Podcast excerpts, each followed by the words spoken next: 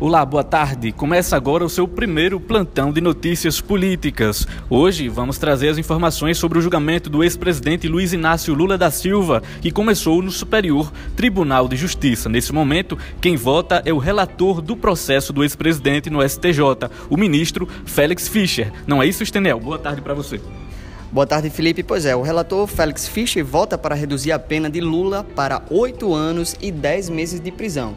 E o julgamento continua, não é isso, Aracelo Coutinho? O que, é que o advogado do ex-presidente tem para dizer sobre essa decisão de oito anos e dez meses? Pois é, Esteniel. Os advogados do ex-presidente tentam agora anular a condenação ou re até reduzir a pena.